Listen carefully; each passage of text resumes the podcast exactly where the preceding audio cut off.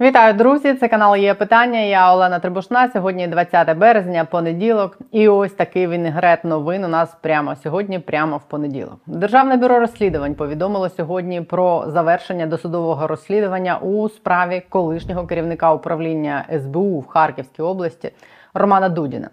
Його підозрюють у державній зраді. ДБР стверджує, що напередодні 24 лютого Дудін знав про високу ймовірність початку повномасштабного наступу, але замість організації роботи щодо протидії ворогу фактично зайнявся саботажем. За версією ДБР Дудін вважав, що наступ буде успішним і сподівався, що окупанти врахують йому його співпрацю. Він свідомо почав вчиняти дії, які мали б послабити обороноздатність Харківщини. Зокрема, Дудіну закидають, що він організував спробу усунення голови Харківської ОВА, намагався паралізувати органи безпеки регіону, віддав наказ особовому складу СБУ в Харківській області покинути Харків.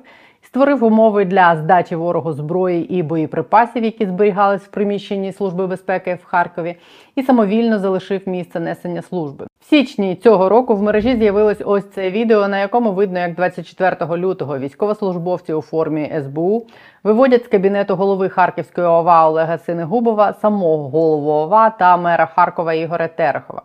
Тоді ж, в січні, Синегубов і Терехов вперше розказали про події 24 лютого. На їх думку, Дудін спробував захопити владу в регіоні. Сам Дудін це заперечує. Якщо його вину доведуть суді, йому загрожує довічне ув'язнення. До суду справу передадуть, коли з нею ознайомляться адвокати Дудіна. В грудні новий голова Служби безпеки України Василь Малюк в одному з інтерв'ю розповідав, що Державне бюро розслідувань займається і розслідуванням обставин, які уможливили швидке просування російських військ на півдні з окупованого Криму. Він сказав, що відповідне кримінальне провадження в ДБР є слідство на завершальному етапі. І більше деталей він повідомити поки що не може. Єдине, що він сказав тоді, це те, що до окупації півдня дотичний екс-керівник Кримської служби безпеки Олег Колініч. При цьому, як з'ясувалось вже цього місяця, ніякої справи в Держбюро розслідувань нібито немає щодо головного відповідального за обидві історії і за багато інших екс-очільника СБУ Івана Баканова. На початку березня змі з посиланням на джерела на банкові стверджували, що Баканов нібито фігурує у кримінальних провадженнях Держбюро розслідувань і його звинувачують у провалі роботи СБУ у передвоєнний час і на початку повномасштабного вторгнення. Журналісти тоді написали, що справи по Баканову стосуються окупації прикордонних територій країни. Втім, після цієї публікації 10 днів тому ДБР вийшло з публічним спростуванням цієї інформації. 10 березня видання BBC оприлюднило відповідь Держбюро розслідувань на їх запит щодо цих справ, що у їхніх слідчих немає справ, яких фігурує Баканов. Про підозру з голові СБУ не повідомлялось, обвинувальні акти до суду не направлялись, а матеріали службового розслідування щодо Івана Баканова до ДБР не надходили. Також джерела BBC стверджують, що службова перевірка в СБУ показала відсутність у діях колишнього очільника спецслужби порушень. Новий голова СБУ Василь Малюк на запитання щодо справ Баканова відповідав нардепам наступне, як розказав мені минулого тижня член комітету нацбезпеки і оборони Роман Костенко. Державне бюро розслідувань цього тижня заявило, що вони не розслідують, як з'ясувалось, нічого по Івану Баканову. Чи е, не це питання ви не торкалися на комітеті? Чи відомо вам щось про це? Тому що раніше була інформація, що він під домашнім арештом, що розслідування якесь ведеться. Зараз вони сказали, що нічого немає. Ну, а що ми хотіли? От Що, щоб по ньому була кримінальна справа? Справедливості. Ні, ми з вами да. Ми ж розуміємо, що хто такий Іван Баканов.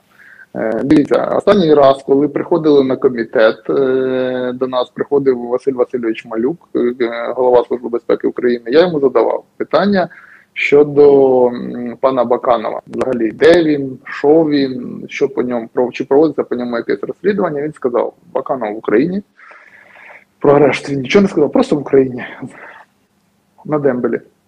Е, І е, по ньому провелось службове розслідування всередині Служби безпеки України, і воно засекречене. Ну, Оскільки в нас був відкритий комітет, ми не змогли запросити, те він без нього прийшов. Е, Я думаю, що це можна буде якось зробити в подальшому. Але нічого, там же що таке взагалі це службове розслідування.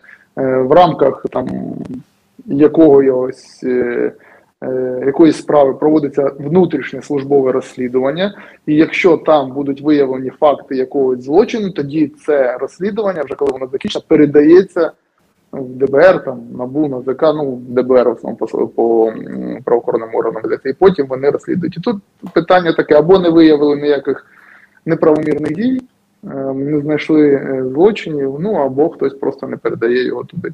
Другою довгоочікуваною новиною сьогодні стало повідомлення про те, що у друга Путіна Аркадія Ротенберга та його сина Ігоря конфіскують таки столичний торгівельно-розважальний центр Ocean Plaza. Вищий антикорупційний суд задовольнив позов Міністерства юстиції та постановив конфіскувати частки росіян в рамках виконання закону України про санкції. За рішенням суду в дохід держави будуть стягнуті дві третини акцій Ocean Plaza. Решта акцій контролює український девелопер UDP Holdings Limited, бізнесмен Андрій Іванов. Питання, що тепер буде з цими двома третинами акцій центру. Минулого року українські суди почали арештовувати та передавати в управління агенції з розшуку та управління арештованими активами активи компаній, що пов'язані з Росією та Білоруссю. Але подальша доля арештованого майна вирішувалась дуже непрозоро і супроводжувалась численними скандалами.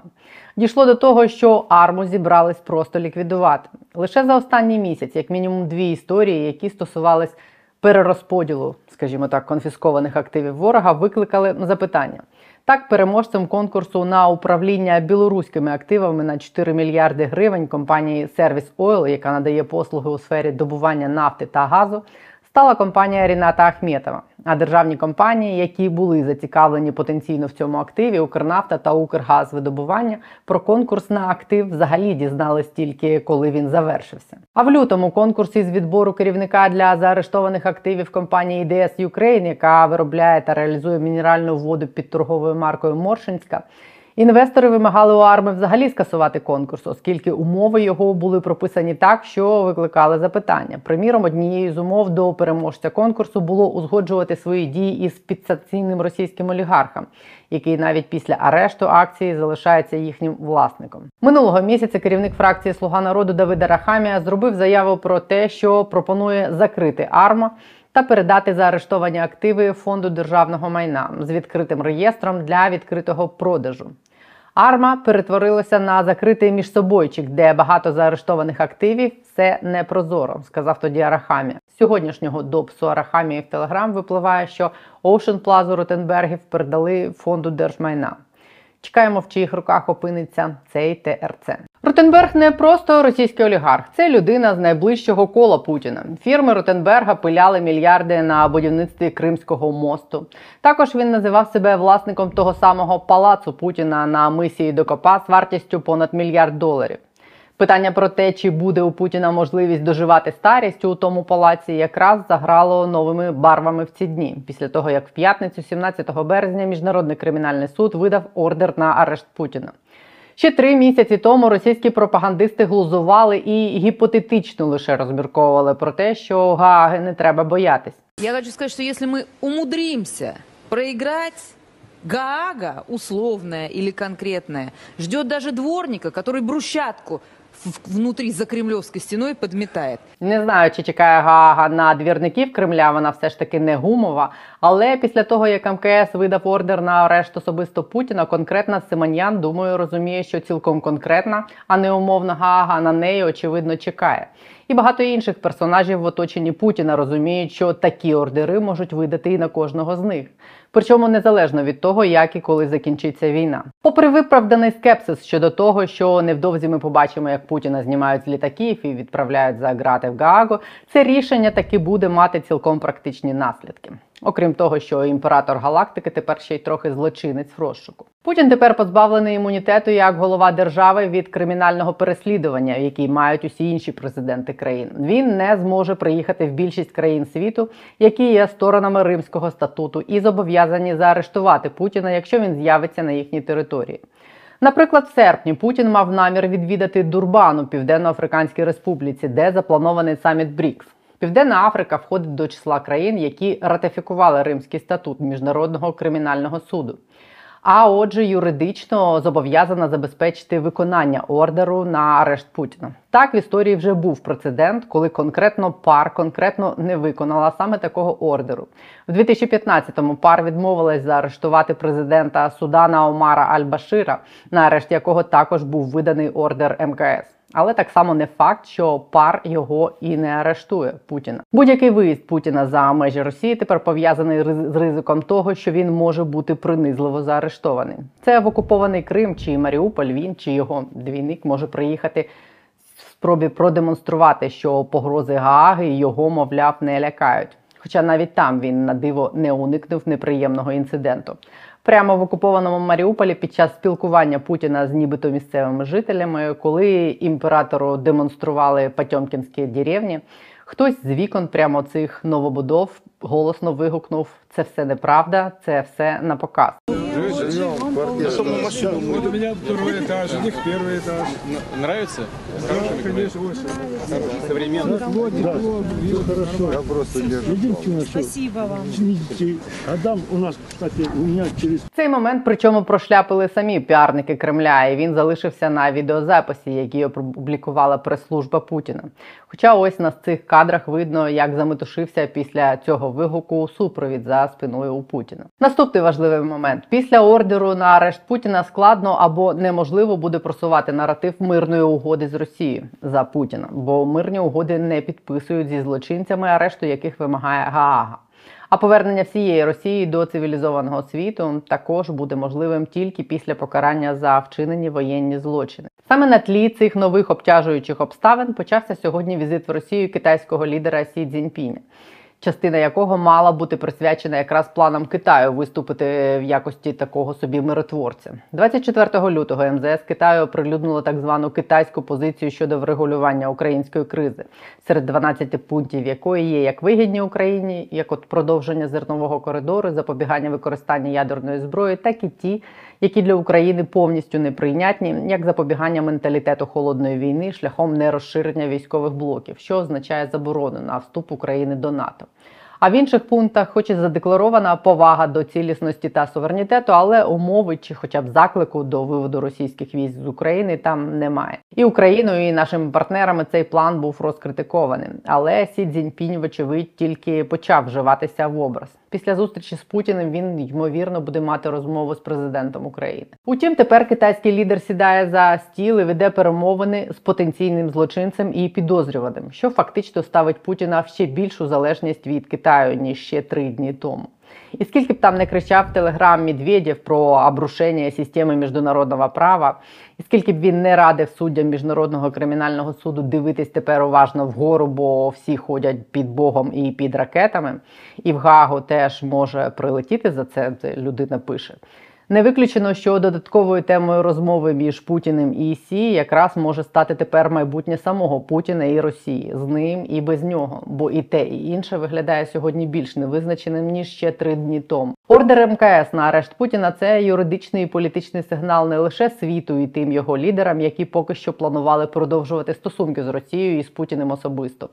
Всі включно. Навіть Китаю потрібен не стільки Путін, скільки антизахідна і антиамериканська Росія. Росія ресурсна база і територія, на якій утворився вакуум після виходу західних компаній, куди може зайти китайський бізнес. І цією територією поки що розпоряджається Путін. Але ситуація змінюється. Ордер на арешт Путіна це сигнали і російським кланам про те, що з Путіним вони рухаються туди, куди вже виписали путівку йому в Гаагу. Принаймні, частину з них мало б турбувати власне майбутнє і те, як у 24-му році вони будуть обирати президентом ще на 6 років людину, на яку тепер офіційно чекає міжнародний суд, яку все більше сприймають як злочинця, з якою не будуть мати справи, з якою територія, що зветься Росією, приречена на роки бути річчю в собі і за перебріком. Якщо оточення Путіна не хоче жити в гігантській концерній бляшанці, воно мало б шукати спосіб усунути його від влади. Про перші підсумки того, як вплинуло рішення МКС на російсько-китайські розклади, ми поговоримо завтра, коли після офіційних зустрічей з'являться перші заяви з Москви, і буде видно, куди рухається цей китайський експрес. Валерій Чалий, експосол України в Сполучених Штатах, обіцяв завтра зі мною це проаналізувати. Сьогодні ж закінчу хорошою нарешті новиною. Парламент відправив таки сьогодні у відставку міністра освіти і плагіату Сергія Шкарлета. У вихідні до Верховної Ради надійшли заяви з проханням прийняти відставки від трьох міністрів. Шкарлет порадував наостанок не лише самою заявою, а й тим, що зробив в ній помилку. Причому у власному прізвищі.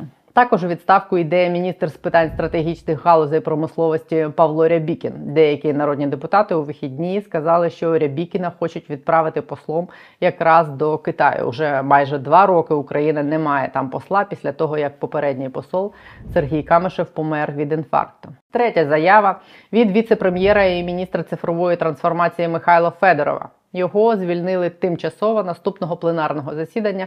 Федорова мають призначити на ту саму посаду з новою назвою і функціоналом. Віце-прем'єр-міністр з інновацій, розвитку освіти, науки та технологій, тире міністр цифрової трансформації України. На місце звільненого шкарлета теж на наступному засіданні мають призначити Оксена Лісового.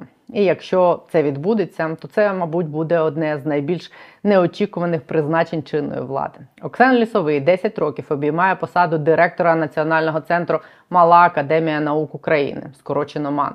Колись, коли його тільки призначили на цю посаду, я навіть записувала коментарі з ним, коли писала статтю про цю академію наук, де талановиті підлітки з усієї України займались науково-дослідницькою діяльністю і навіть отримували патенти на свої винаходи. Так, ніхто з них поки не став Білом Гейтсом, але і Гейтс, коли просив 15 тисяч доларів кредиту на програмування, ще не був сьогоднішнім Гейтсом, казав він мені тоді. Сам лісовий син відомих дисидентів Василя і Віри Лісових. За два тижні до його народження батька заарештували після того, як той виступив з відкритим листом на захист шістдесятників. Він провів у таборах та засланні 11 років. Ще один показовий момент: вже близько року Оксен Лісовий бере участь у бойових діях, одночасно виконуючи обов'язки директора МАН. Одразу після початку повномасштабного вторгнення він долучився як доброволець до 95-ї окремої десантно-штурмової бригади збройних сил України. В одному з інтерв'ю розповідав, що не отримує зарплату в ЗСУ, а зберігає основне місце роботи, виконуючи обов'язки дистанційно. Плагіаті поміченим не був. Словом, були усі підстави для того, щоб і професійне, і непрофесійне середовище сприйняло новину про його можливе призначення новим міністром освіти зі здивуванням і з ентузіазмом. Я теж в одному зі своїх інтерв'ю він так пояснював своє ставлення до освіти. Аби змінити все, треба або стати президентом, а таких амбіцій у мене немає, або змінювати всіх людей, не тільки себе. Мало прибрати у своєму подвір'ї, треба прибрати свою вулицю, своє місто. А для цього треба прибрати безлад в голові тих людей, які живуть у цих містах. Тому найцікавіше і найперспективніше, власне, прибирати безлад у головах людей. Сподіваюсь, до наступного пленарного засідання анонімні телеграм-канали не зацькують це призначення і не знайдеться натомість якийсь новий черговий шкарлет, бо так вже бувало. А у мене крапка на тому на сьогодні. Не забудьте поставити вподобайку і підписатись на є питання, щоб цитуючи майбутнього міністра освіти, швидше прибирався безлад в головах у людей. Бережіть себе. Побачимось.